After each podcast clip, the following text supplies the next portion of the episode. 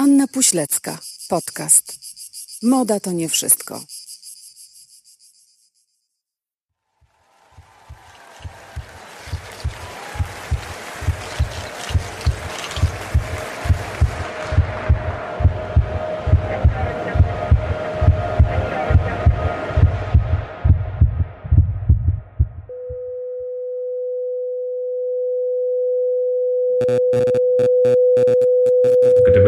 Kiedyś, parę lat temu, powiedział mi, że nagram ten film, totalnie bym mu w to nie uwierzył.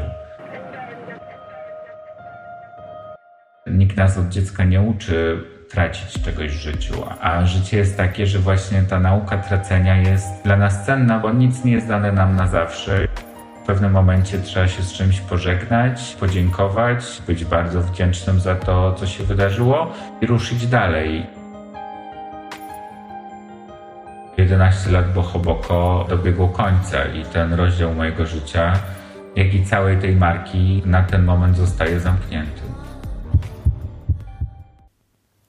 Dzień dobry, Anna Puślecka. Witam bardzo, bardzo serdecznie w pierwszym odcinku mojego podcastu Moda to nie wszystko i Serię moich podcastów rozpoczynam wyjątkowym wywiadem, ekskluzywnym, e, a moim gościem, domyślacie się już, jest Michał Gilbert Lach, współtwórca marki Bohoboko i jej dyrektor kreatywny. Po raz pierwszy u mnie od momentu ogłoszenia publicznie na początku grudnia, że marka Bohoboko przestaje istnieć. Ja gorąco zachęcam Was jednocześnie do subskrybowania mojego kanału, do lajkowania oraz koniecznie do komentowania pod tym odcinkiem. A Ciebie, Gilbert, bardzo serdecznie witam. Dziękuję za przyjęcie mojego zaproszenia. No i oczywiście dziękuję Ci za zaufanie. Mm, witam Cię, Aniu, witam Państwa. 5 grudnia wszyscy, cała branża mody i nie tylko, byliśmy w dość dużym szoku. Opublikowałeś film na swoich social mediach, że marka Bohoboko przestaje istnieć. Film bardzo wzruszający, pięknie zmontowany i chciałam Cię zapytać, czy ta piękna forma, którą zobaczyliśmy, jest komunikacją, że marka bankrutuje? Tak, niewątpliwie. Wiesz, to jest taki mm, dla mnie zakończenie pewnego rozdziału mojego życia, 11 lat mojej pracy twórczej i tak jak przez całą historię Bohoboko starałem się robić e, naprawdę fajne, profesjonalne, ładne, estetyczne i dosyć nowatorskie rzeczy, tak też chciałem na końcu pójść w tym kierunku i z tym duchem, który zawsze we mnie w środku siedzi, i, I tak zastanawiałem się, jak, jak zmierzyć się w ogóle z, z tym oświadczeniem, bo e, próbowałem u wielu doradców e, dowiedzieć się, jakby postąpili. Wszyscy mówią, a wyślij informację pracową, jak najmniej powiesz, to będzie. A ja myślę sobie, no nie, no, żyjemy w takim, a nie innym momencie życia całej ludzkości, COVID-u, wszystkiego. I, I powiem szczerze, co o tym myślę, i, i powiem, co się wydarzyło, bo bo może ta moja lekcja, może moje doświadczenia przydadzą się komuś innemu, może komuś innemu pomogą podjąć taką samą decyzję, bo, bo w podjęciu tej decyzji bardzo istotny jest też czas, kiedy to robimy. Zwlekanie z tym i przedłużanie powoduje, że dochodzimy do jeszcze gorszego momentu, w którym możemy y, rozpocząć tą drogę. No i e, wrzucając to wszystko do jednego worka, postanowiłem, że oddam te 11 lat pracy twórczej i podziękuję ludziom w taki, a nie inny sposób. Wiesz co, jestem pełna podziwu, bo uważam, że taka dobra i docierająca do ludzi komunikacja powinna być zawsze podparta szczerością. Dlatego jestem pełna podziwu. Zanim Cię zapytam o powody tej, tej decyzji, to chciałabym też porozmawiać o, o tych emocjach, które towarzyszyły, bo kiedy słuchamy Twojego głosu w filmie, w tle, to ja tam czuję duży smutek, ale też pewnego rodzaju spokój wewnętrzny. I masz rację, i jeszcze dodałbym do tego pewnego rodzaju świadomość i doświadczenia. Ja nagrywając ten film i zamykając etap mojego życia i kończąc działalność modową Bohoboko, byłem już wiele miesięcy po podjęciu decyzji, po zrobieniu wielu ruchów i, i podjęciu wielu kroków, które prowadzą do, do, do złożenia wniosku o upadłość. Więc jest tam jeszcze trochę smutku, bo no, powiedzmy sobie szczerze, nie da się 11 lat pracy w, w ciągu paru miesięcy rozstać. To jest jak taka żałoba. No, jak umiera nam ktoś bliski albo odchodzi, to często tą żałobę nosimy kilkanaście miesięcy albo lat w sobie. Więc stąd jest jeszcze ten smutek, no bo jakby moje dziecko, które z moich marzeń i z moich wizji zrodzone, nagle musi zniknąć z tego świata, ale też bardzo duża, duży spokój, bo ta sytuacja mnie wiele nauczyła i i tak jak przez całe swoje życie y, czułem w sobie, że nie jestem taki zintegrowany sam ze sobą, że zawsze jakaś cząstka mnie jest z, obok i, i nie ma mnie 100% Gilberta w Gilbercie, tak te trudne ostatnio lata w Bohoboko spowodowały, że dzisiaj mogę powiedzieć, że w 100% jestem zbudowany z Gilberta i, i, i nie mam braku w sobie. I to jest najlepszy paradoks tej sytuacji. Zawsze no właśnie. Mówiono, Ludzie w tej chwili naprawdę przeżywają e, ogromne dramaty, ogłaszają bankructwa konsumenckie, indywidualne. Ludziom naprawdę jest ciężko. Ludzie popadają w depresję, nie radzą sobie z tym wszystkim, co nas otacza. A w tobie właśnie jest ten spokój i skąd u ciebie te pokłady, właśnie skąd to pogodzenie, że jest ten Gilbert w Gilbercie? No bo wiesz, my nie tracimy siebie, my nie tracimy życia, my tracimy jakąś cząstkę biznesu, rzeczy, do których jesteśmy przywiązani, których tak naprawdę na koniec swoich chwil do trumny nikt ze sobą nie zabierze. To są rzeczy nam dane na krótki czas i, i nic w życiu nie jest trwałe. I ta lekcja tracenia i pozbywania się pewnych rzeczy w życiu, którą w moim przypadku często i, i od wielu lat doświadczam, jest cenna, bo chyba ona powoduje, że nie, nie, nie rozpaczam nad tym. Jakby wiadomo, miałem miesiące płaczu, depresji, załamania, zastanawiania się, w którą stronę pójść, ale życie się rozpoczyna i, i, i mogę zrobić kolejne fantastyczne rzeczy, mogę dalej pójść do przodu. Ja przygotowując się do tego podcastu, zastanawiałem się, skąd to wszystko się bierze, i trafiłem na słownik słowa upadły z którego myślę powstała upadłość. I jak przeczyta się słowa, które opisują to słowo, momentalnie, mimowolnie zmienia pozycję ze stojącej na leżącą, przewrócić się, zlecieć, opaść, stracić na mhm. znaczeniu, skończyć się fiaskiem, zbankrutować, a dawniej mówiono postąpić niemoralnie. W tych słowach i w tym w ogóle znaczeniu upadłości jest taki wielki pokład negatywów, jakichś takich myśli. Ludzie to odbierają za coś naprawdę wielkiego i strasznego. A jak spojrzy się na e, mentalność Stanów czy krajów, które są gospodarczo rozwinięte, to upadłości są pewnego rodzaju doświadczeniem i jak wchodzisz w rundę szukania inwestorów, to wszyscy doceniają w pierwszej kolejności tych, którzy zaliczyli jedną, drugą, trzecią, czwartą upadłość. E, odchodzący prezydent Stanów Zjednoczonych e, Donald Trump, zanim stał się człowiekiem, którym się stał, upadł wiele razy. I wydaje mi się, że w tych upadłościach i w problemach mamy ten największy dar i największą lekcję życia, którą możemy w ogóle kiedykolwiek dostać.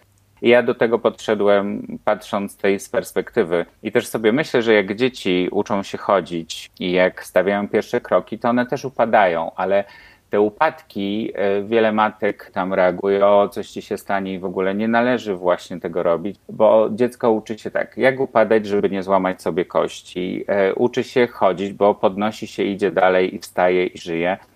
To jest chyba ten punkt patrzenia, który ja obrałem i w którym kierunku się zwróciłem w tej sytuacji. Y, ubiegłeś moje pytanie częściowo, bo, bo chciałam Cię zapytać o podjęcie tej trudnej decyzji dla Ciebie czym ona była okupiona? Czy płakałeś? Odpowiedziałeś mi na to pytanie, że tak. E, jak to wyglądało? Jak długo trwał ten proces i jak to wyglądało? Jak ty zakomunikowałeś e, swojemu zespołowi, że no, drodzy, zamykamy się?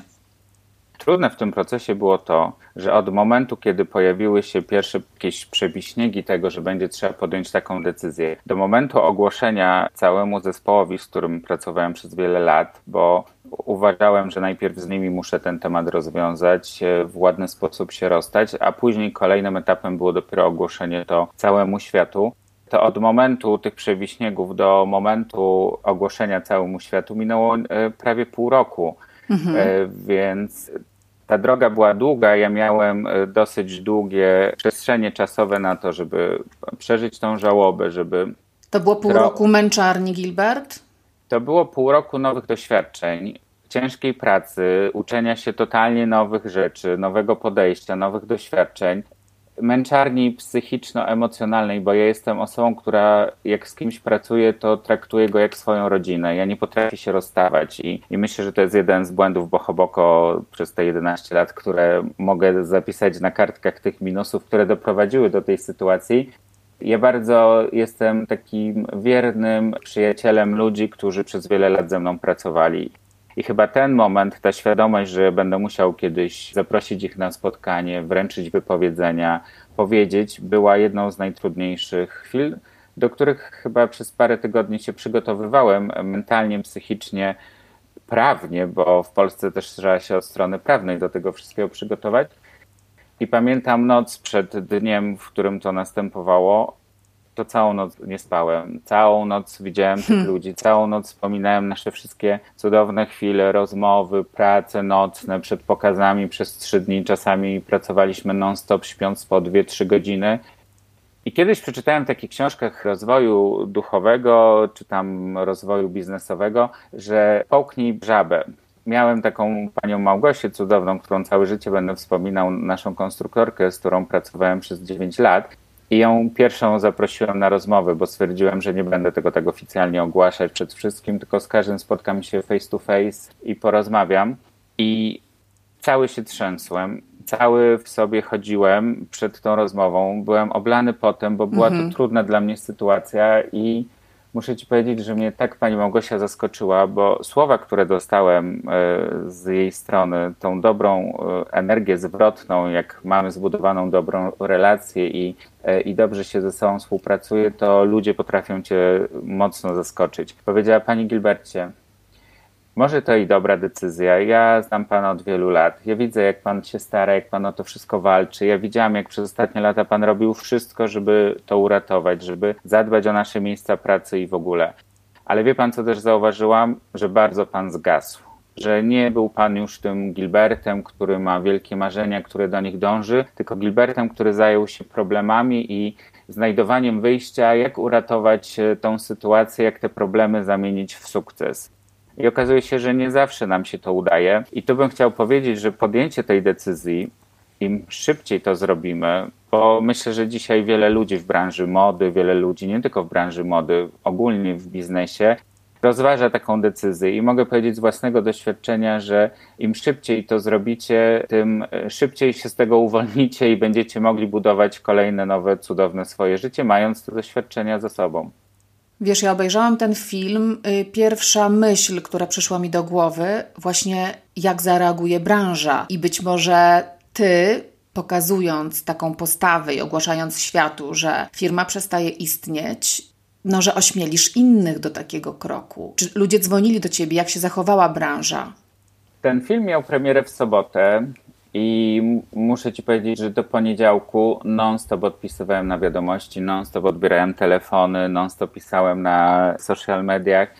Zalała mnie fala wiadomości, kontaktów i ja spodziewałem się, bo zawsze spodziewamy się tych złych rzeczy, ale ja dostałem taką wielką kulę tej pozytywnej energii, którą też w filmie nagrałem, i ona tak szybko do mnie wróciła, że po tych dwóch, trzech dniach rozmawiania z ludźmi, dostawiania wiadomości, ja poczułem się o wiele jeszcze mocniejszy i o wiele bardziej e, pewny swoich dokonań, pewnych swoich talentów i pewny samego siebie, za co tym wszystkim ludziom bardzo serdecznie dziękuję. I też mocno zaskakujące było to, że tak jak wiemy, że sukces ma wielu przyjaciół, kłopoty mają wielu wrogów, i dopóki Bohoboko wchodziło na szczyty do 2016 roku, wokoło nas było mnóstwo ludzi z branży, mnóstwo ludzi, przyjaciół, wszyscy chcieli się przytulić, jakby napić się z tego kielicha. Wystarczyło, że pojawiły się pierwsze, drugie, trzecie kłopoty i uwierz mi, ludzie nagle znikają. I ta samotność czasami jest jedną z najtrudniejszych rzeczy do uniesienia, zwłaszcza dla ludzi kreatywnych, którzy są wrażliwi, delikatni i, i oni chcą tworzyć, oni chcą rodzić nowe rzeczy. ale w momencie zamknięcia nagle oni wszyscy przypomnieli sobie o mnie i zadzwonili i napisali. Bardzo zaskoczyły mnie wielkie polskie gwiazdy, które zaczęły na Instagramach rzucać posty i żegnać się z tą marką i wspominać, jakie cudowne chwile wspólnie przeżyliśmy. To był magiczny moment i, i to jest cały czas paradoks, że podejmujesz decyzję e, właśnie, która jest takimi określana słowami czymś negatywnym, postąpić upadkiem. niemoralnie, upadkiem, tak. a nagle okazuje się, że za tym dostajesz totalnie przeciwne e, emocje i totalnie przeciwną informację zwrotną o tęsknocie, o żalu, o tym, co zrobiłeś, jakie sukcesy osiągnąłeś. Bardzo fascynujący rok. Ten rok 2020 e, dla wszystkich, myślę, był rokiem wielkich przemian i takich wstrząsów i i chyba takim rokiem, który pozamykał nas w tych czterech ścianach, myślę po to, żeby ludzie zaczęli łączyć się z powrotem ze swoim wnętrzem, żebyśmy swoje życie prowadzili przez to, co nasza dusza, co nasza energia, co nasze wnętrze potrzebuje, a nie przez to, co, co, czego, czego wymaga od nas świat zewnętrzny. I Powiem Ci, że gdybym myślał cały czas o świecie zewnętrznym, to nigdy bym nie podjął tej decyzji, ale wsłuchałem się sam w siebie i stwierdziłem, okej, okay, zrobiłeś już wszystko, żeby wyprowadzić tą firmę na prostą, bez sensu marnować swoje życie, bez sensu dalej o to wszystko walczyć, jak już jest mały cień nadziei, bo COVID odebrał wszystkim jakiekolwiek nadzieje i plany i patrzenie na przyszłość pozytywne. I mówię, no nie, chłopie, trzeba podjąć decyzję, ruszyć do przodu, odbyć tą żałobę, i ruszyć na nowo do życia i zbudować coś kolejnego, fajnego, ale już mając te wszystkie doświadczenia, które zebrałeś przez te lata. Gilbert, a kiedy, bo na pewno dzwonili do ciebie czołowi polscy projektanci, nie pytam o nazwiska, bo to nie o to chodzi. Czy któryś z nich szczerze ci powiedział, co o tym myśli, i czy szczerze być może powiedział ci także o swojej sytuacji, którą obecnie przechodzi?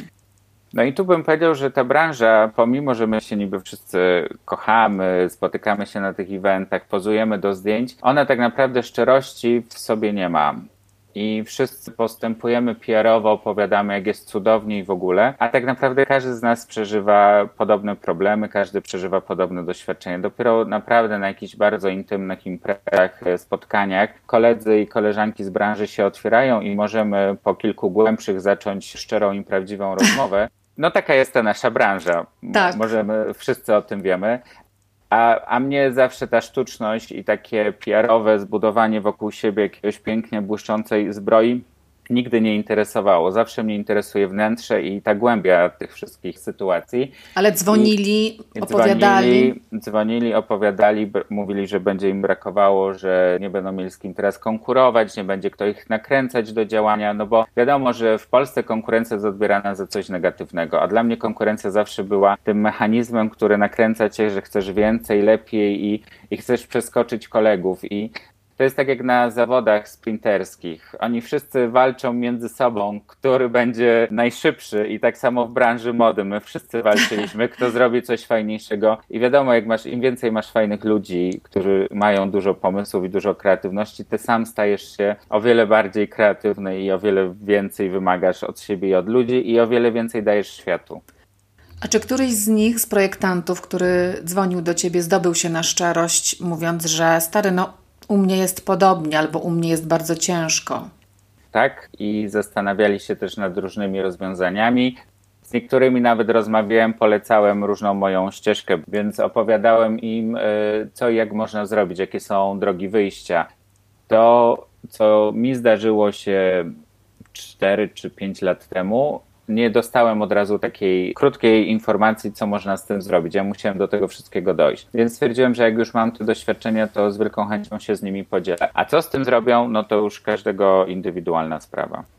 Wróćmy do, do tego dnia, kiedy przyszedłeś do biura, zdenerwowany, zestresowany, żeby, żeby zakomunikować całemu zespołowi, no, że żegnamy się. Ile miałeś wtedy mm, osób w teamie, w grupie?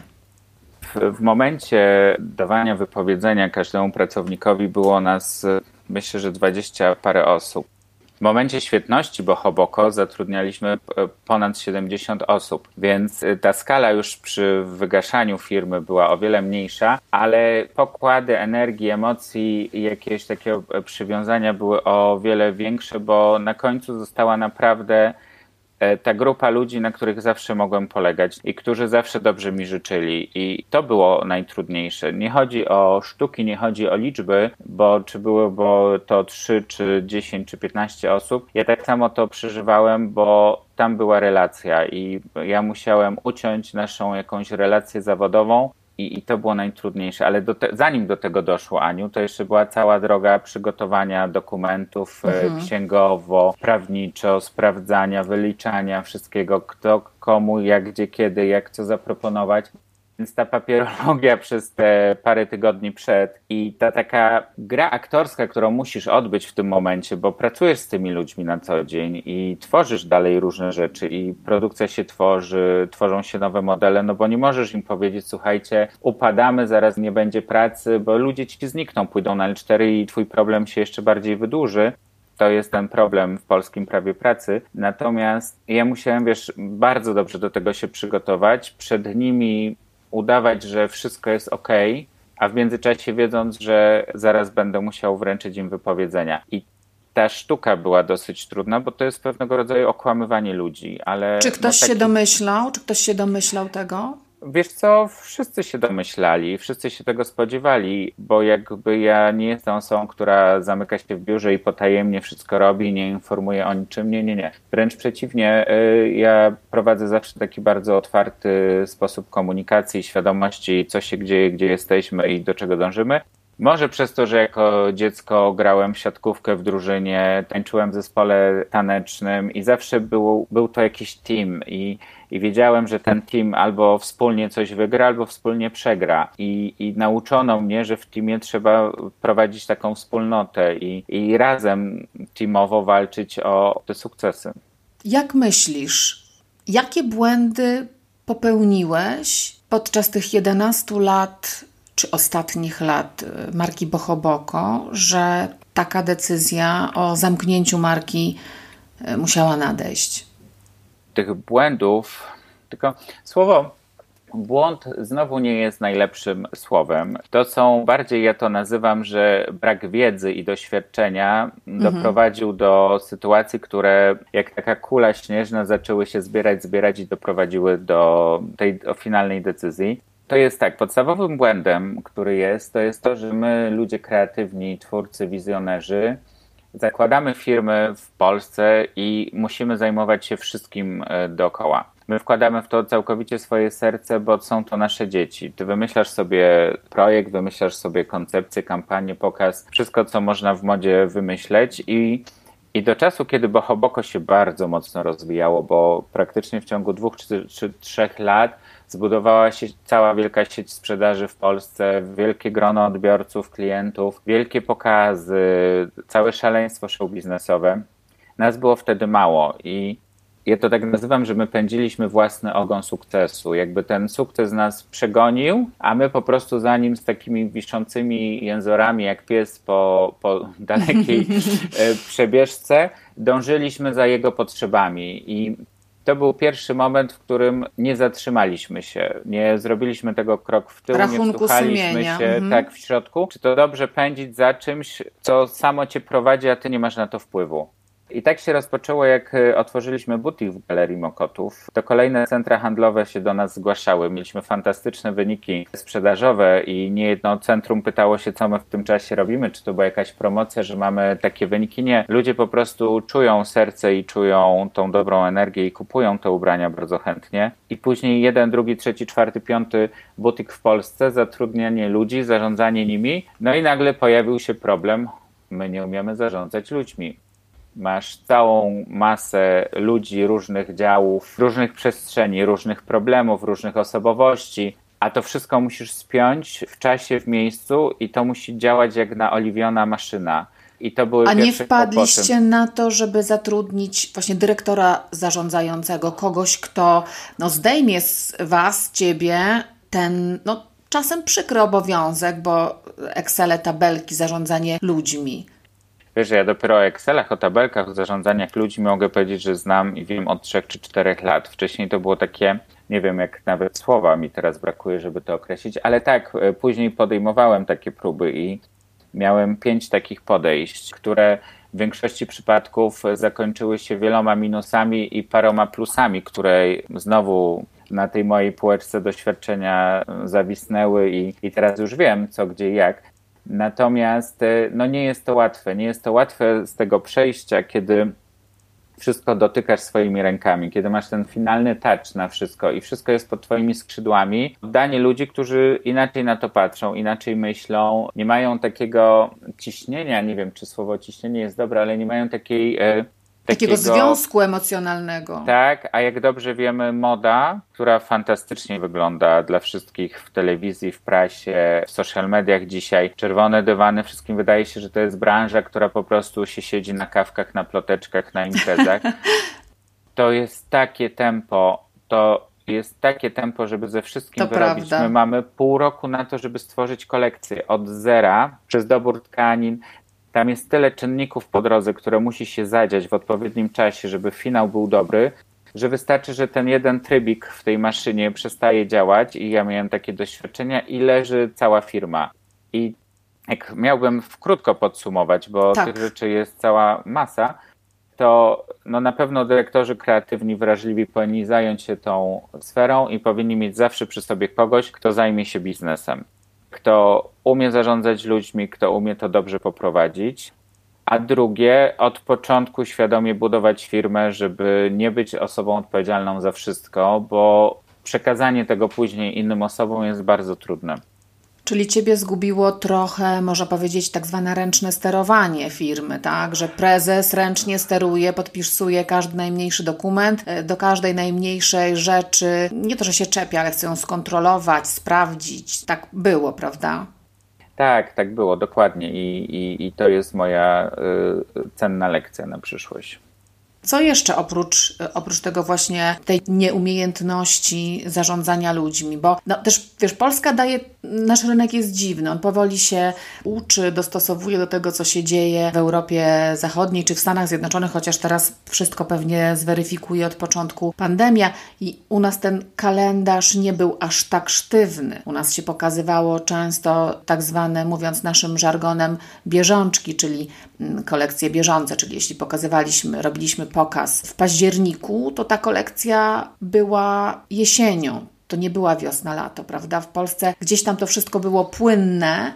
Ale powiem Ci, y, bardzo ciekawy temat poruszyłaś, bo ja wielokrotnie się nad tym zastanawiałem i po tych 11 latach mogę powiedzieć, że jak ktoś chce stworzyć markę na Polskę, to niech skupi się na Polsce, ale jak ktoś chce, ma zakusy na stworzenie marki na świat, niech od razu wychodzi na świat i nie myśli o Polsce, bo te dwie przestrzenie totalnie wymagają czegoś innego, totalnie innych cen, innej jakości, innego podejścia, innego myślenia o projektowaniu, in, w innym miejscu są, jeśli chodzi o tą linię takiego przyswajania trendów i, i zmian, które następują w modzie tego nie da się połączyć. I powiem Ci, Aniu, że wcale nie dziwię się, że w Polsce tak wszyscy robiliśmy, bo powiem Ci e, świetny przykład, który bardzo szybko tłumaczy tą sytuację pokazów. Klienci w Polsce, jak my zrobiliśmy pokaz w październiku czy w listopadzie kolekcji wiosennoletniej i ta kolekcja weszła w marcu, to wiesz, jaki był odbiór klientek? Że to jest stara kolekcja. Czyli no to Okazało jest ten, ten, ten brak tak... edukacji w Polsce, prawda? Że konsument jeszcze nie jest wyedukowany, że konsument też nie potrafi czytać metek. My mamy brak edukacji, brak świadomego społeczeństwa, brak świadomych odbiorców mody w Polsce. Cały czas pokutuje u nas wiedza, że zagraniczne marki, zagraniczne brandy są o wiele lepsze niż polskie i e, ludzie wolą posiadać coś z metką domu mody zagranicznego i zapłacić o to wiele więcej niż zainwestować w polską markę, która notabene produkuje w tych samych fabrykach. A mhm. trzecia rzecz, my nie mamy specjalistów, my nie mamy jeszcze doświadczonych ludzi, którzy mogą zarządzać i budować tą branżę. No ale tak jak spojrzy się na historię polskiej mody, no to też nie ma się czego dziwić, bo ona wcześniej wyglądała trochę jak e, takie marki, nawet nie, e, bo to nie są marki mass marketowe, one zawsze były trochę wyżej, ale my nie mieliśmy potrzeb. Przez ostatnie lata też bardzo mocno zmieniły się oczekiwania. Jak my zaczynaliśmy, PR i marketing polegał bardziej na relacjach, na informacjach prasowych, na współpracach z gwiazdami. w pewnym momencie online i social media tak mocno przetasowały patrzenie na potrzeby PR-u i jak do tego się ułożyć, jak podejść i, i co robić, żeby to miało ręce i nogi. I ja tak sobie analizując to wszystko, podsumowałem historię polskiej mody. Mieliśmy, wiadomo, dom mody polskiej, to dalekie czasy. Później lata 90. była Joanna Klimas. Później chyba Simple siostry zaczęły tworzyć Tak. markę modową. Później pojawiła się kolejna fala i to przychodzi u nas takimi falami. Pojawiła się fala, ja to nazywam czerwono-dywanowa. Gosia Baczyńska, Maciej Zień, Dawid Woliński, Paprocki Brzozowski i chyba Mariusz Przybylski tam gdzieś e, zaczynał prze, przebłyski robić. I ta fala czerwono-dywanowa bardzo dobrze żyła z pokazów mody, ze sponsorów, z tych bardzo bogatych polskich klientek, które jeszcze ten świat nie był tak otwarty i, i zamawiały u nich kreacje na, na wielkie wyjścia, których też z roku na rok ubywa i tych potrzeb jest coraz mniej. A później przyszła kolejna fala, czyli przyszliśmy my, przyszedł Robert Kupisz, przyszła Lamania i przyszły dziewczyny z Bizu. I my zrobiliśmy taką falę dystrybucji we własnych sieciach sprzedaży i otwarć w centrach handlowych. A 10, czy może nie 10, 8 czy 9 lat później przyszła kolejna fala marek, które wyrosły na Instagramie i na sprzedaży online'owej. I te marki dzisiaj sobie świetnie radzą, a marki, które poszły w te wcześniejsze fale, nie tak łatwo odnalazły się w tym nowym świecie. To teraz zapytam, Bohoboko marka odzieżowa, konfekcyjna czy marka designerska? Wszystkie trzy rzeczy w jednym. Zapytałam o to, bo często w branży się mówiło, że oczywiście tak, super, Bohoboko na pewno ma wielki sukces, ale to nie jest moda, że, że tam nie ma mody. Ludzie tak często mówili, teraz szczerze rozmawiamy, więc Tak. Mogę Ci to powiedzieć i stąd moje pytanie. Ja znam te teorie, ja znam te opinie i, i to był nasz świadomy ruch. Nie można powiedzieć, że nie robiliśmy mody w kolekcjach pokazowych. Bo my produkowaliśmy kolekcje sprzedażowe do butików jako inną historię, a pokazy mody robiliśmy jako inną historię. Bo okazało się, mieliśmy pokazy mody, które branża pochwaliła, kolekcje, mnóstwo sesji, stylistów, gwiazd, wszystkiego. Jak wprowadzaliśmy te kolekcje do sprzedaży, okazywało się, że one osiągały bardzo słabe wyniki sprzedażowe. Jak znowu robiliśmy kolekcje pod y, potrzeby polskiego klienta, odbiorcy, y, to one, y, słupki sprzedażowe wzrastały. I ty tworząc markę, zaczynasz się w pewnym momencie zastanawiać i dochodzi No, do takiego Ona musi, rozdwojenia zara- jaźni. ona musi zarabiać na siebie, prawda? Dochodzisz do chodzi. rozdwojenia jaźni i z jednej strony chcesz tworzyć modę, chcesz robić rzeczy fantastyczne, a z drugiej strony masz ludzi i musisz na nich zarobić. I, I dlatego mówię, że Polska a świat, tego nie da się ze sobą połączyć. My próbowaliśmy, przez lata się udawało, ale w pewnym momencie to runęło. Tak, dla tych wszystkich, którzy są spoza branży mody, trzeba tutaj powiedzieć, że no, projektanci światowi też tak robią, że na wybiegu podczas pokazu e, po, pojawiają się tak zwane luki wizerunkowe, które później nigdy nie wchodzą do, do produkcji, więc to, to jest e, coś naturalnego. Teraz przejdźmy do tego momentu, kiedy, tak jak powiedziałeś, że do tego 2016 roku marka świetnie się miała, sukcesy, wszystko szło fantastycznie, wypuściliście linię perfum. Od kiedy zaczął się ten moment takiego właśnie spadku, że ty poczułeś, bo jesteś osobą wrażliwą, otwartą na to, co cię otacza, kiedy poczułeś, zauważyłeś też, nie wiem, w wynikach sprzedaży, że no coś jest nie tak? Wiesz co, to był jakoś 2016 rok. Ja też w sobie trochę obraziłem się wtedy na branżę. Zrobiliśmy największy pokaz, ten szary, nazwaliśmy ten pokaz miastem królowej wełny. Wielowymiarowy, wielopoziomowy. Kosztowało nas to naprawdę wiele zachodów, wielu komplikacji, wiele kombinacji. Jak z małego budżetu zrobić coś, co później zostało okrzyknięte godne pokazów Chanela. Jak wszyscy z branży wiemy, Chanel pokazy ma bardzo spektakularne. To był pokaz, który najbardziej przepłaciłem swoją fizycznością. Ja przez ostatni tydzień prawie w ogóle nie spałem przed, bo było tyle rzeczy do, do grania, do, do, do, do pracowania. Kolekcja bardzo mocno była wymagająca, bo wstawiliśmy sobie wysoko poprzeczkę wtedy z Kamilem, że 100% wszystkiego, co pojawi się na wybiegu, będzie naszego projektu, będzie marki Bohoboko. I to nam udało się spełnić, bo od biżuterii poprzez torebki, obuwie i wszystkie ubrania to były nasze projekty z Metką Bohoboko. Scenografia, tam było 1500 osób, cała organizacja.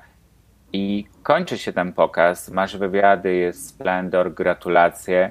Może poza dwoma czy trzema portalami modowymi, które napiszą coś o kolekcji i napiszą coś o Twojej pracy, to wszyscy pisali, jakie gwiazdy, kto był i w ogóle.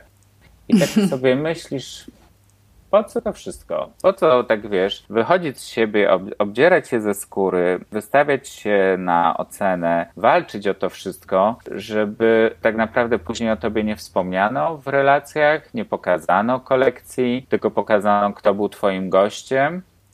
I to był moment, w którym we mnie coś chyba, wiesz, przeskoczyło, złamało się w środku. I wtedy postanowiłem, że robimy odpoczynek od pokazów. I to chyba było jedna z taka z pierwszych rzeczy, gdzie weszliśmy na szczyt i ten słuch tak zaczynał trochę topnieć, bo jak marka nie robi pokazów, nie robi tego wielkiego show, okazało się, że to też nie przynosi super efektów, bo, bo sprzedaż równocześnie zaczyna spadać. I wpadasz do takiego kotła, w którym nie czujesz się najlepiej, musisz e, pędzić jak ten chomik, obracać się w tym systemie, w tym mechanizmie, który już nie do końca ci pasuje. I próbowałem trochę go zmienić. Próbowałem pójść pod górkę, znaleźć inne rozwiązania, ale jednak te pokazy, pomimo tego, że nie mówią o tej kolekcji, przynoszą rozpoznawalność dla marki. Czy były jeszcze jakieś czynniki zewnętrzne albo wewnętrzne, które spowodowały, że no, zrobiło się o Was cicho, a finalnie teraz rozmawiamy o tym, że marka się zamyka? Wiesz, ten pokaz właśnie nas tak wyeksploatował i tak nas ściągnął, że to był pierwszy moment, kiedy kolekcja weszła z dużym opóźnieniem. Nie wyrobiliśmy się z wyprodukowaniem kolekcji na czas. I był problem, bo przez dwa miesiące nie zrealizowaliśmy założeń obrotowych, bo nie było nowości w butiku. Później zaczęła się cała fala rotacji pracowników, odejść, przyjść nowych, wyjść która też nie przyczyniła się do tego, że, e, że ta marka wróciła na jakby taką systematyczną e, swoją pracę. Po drodze mieliśmy te dwa przypadki, gdzie kierowniczki produkcji poprowadziły tak, a nie inaczej, że wszystkim wydawało się, że jest wszystko dopięte na ostatni guzik, a w dniu wchodzenia kolekcji albo w dniu robienia sesji, które zazwyczaj jest, jest na 3-4 tygodnie przed e, wprowadzeniem kolekcji do sprzedaży, okazywało się, że my nie mamy kolekcji i i trzeba od początku wszystko robić. E, wiesz dobrze, jakie są terminy na zamówienie tkanin. Trzeba na to mieć 6-8 tak. tygodni. Tutaj tego nie było. Każdy projekt, każda konstrukcja dopracowana jest do konkretnej tkaniny, bo wystarczy wziąć tą samą sukienkę, konstrukcję tego samego płaszcza marynarki, już inna tkanina i ona wymaga przeróbek. Więc my musieliśmy zacząć się posiłkować naszymi hitami sprzedaży, bo to było najszybsze do zrobienia, żeby wiesz, wprowadzić. Żeby dziury nie było. No, no i dwie, dwie takie niby szybkie akcje e, zrobiliśmy, no ale one też nie spowodowały wzrostu obrotów. I zacząłem jest... szukać pomocy u różnych doradców, u różnych e, firm, u różnych dyrektorów, u różnych e, osób, które oferowały mi swoją pomoc i wsparcie. Ja im wszystkim jestem wdzięczny, bo dużo mi pomogli, dużo mi pokazali, ale też poczynili dużo błędów, które zebrały się do tej kuli śnieżnej ale dając mi tym samym e, cenną lekcję na przyszłość. I takim jedną z rzeczą, która nas chyba najbardziej dobiła, to o dziwo była dotacja unijna. Dostaliśmy dotację unijną, żeby jeździć, promować naszą kolekcję perfum na świecie. I wtedy mieliśmy firmę doradczą, która wprowadziła dyrektora zarządzającego. Tam jest coś takiego, że dostajesz ileś procent tej kwoty, którą ci przyznano, jakby zaliczkę. Masz pół roku na to, żeby to wydać, i pół roku na to, żeby się z tych pieniędzy rozliczyć. I oni za ich czasów oni o tym wiedzieli, tylko oczywiście nikt tego nie zrobił w ciągu pół roku. I przepisy mówią, że wtedy Unia zabiera ci wszystkie pieniądze, które ci zostały. Wszystko musisz wyłożyć z własnego budżetu i dostaniesz je po rozliczeniu. Powiem ci, że niektórych pieniędzy jeszcze nie zdążyliśmy rozliczyć z tej dotacji, ale upadłość już musiała iść w swoim toku. Więc to był taki duża dziura w budżecie, którą trzeba było załatać. Dopchać kolanem, żeby nie zrobić sobie krzywdy, bo można było wycofać się z tej dotacji, ale wszystkie pieniądze, które już poszły na to, trzeba było również oddać, więc zawsze wybierasz tą opcję, że wydaje ci się, dobra, zainwestujmy, zaraz e, zaczną się kontrakty i, i będzie lepiej. Marka Bohoboko powstała w 2009 roku. Stworzyłeś ją razem z Kamilem Owczarkiem i finalnie jesteś teraz sam. O co poszło z Kamilem?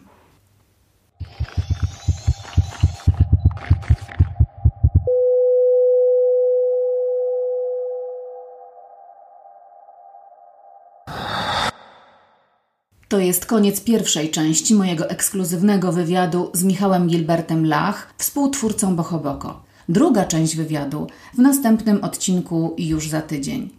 A tymczasem zapraszam do subskrybowania mojego kanału, łapka w górę jeśli się podobało i pamiętajcie, koniecznie zostawiajcie swoje komentarze pod tym odcinkiem.